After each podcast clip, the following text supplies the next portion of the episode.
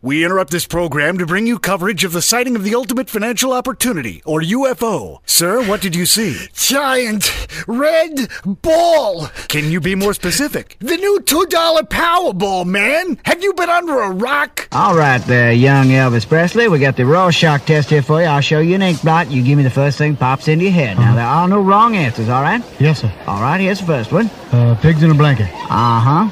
What's this look like to you then, son? Uh, waffles. Uh, that's right, Sonny. I've traded in my spurs for an ink blotter and a rubber stamp. I'm no longer a cowboy. You know what?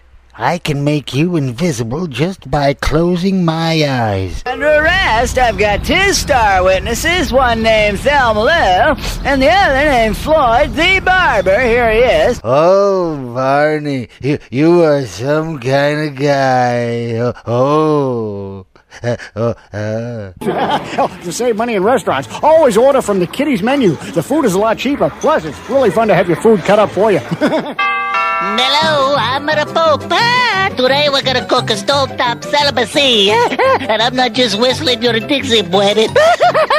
oh, Wilmer, come on. We've been standing here three hours now and no one's even noticed us. Well, uh, maybe not you, my friend, uh, but uh, your chicks dig me. It's just a little firing squad. Don't get misty eyed on me. Might build a little character. So, you got a last request? Uh, yes, please. Uh, I would like to sing a song. Uh, you light up my life. I hope you'll pardon me if I sweep you off your feet, but my rapier wit and exuding charm always seems to drive the babes into a frenzy. Hey, man, all I'm saying is you be the only person at a clothing optional beach that's 18 inches tall and see how you like it.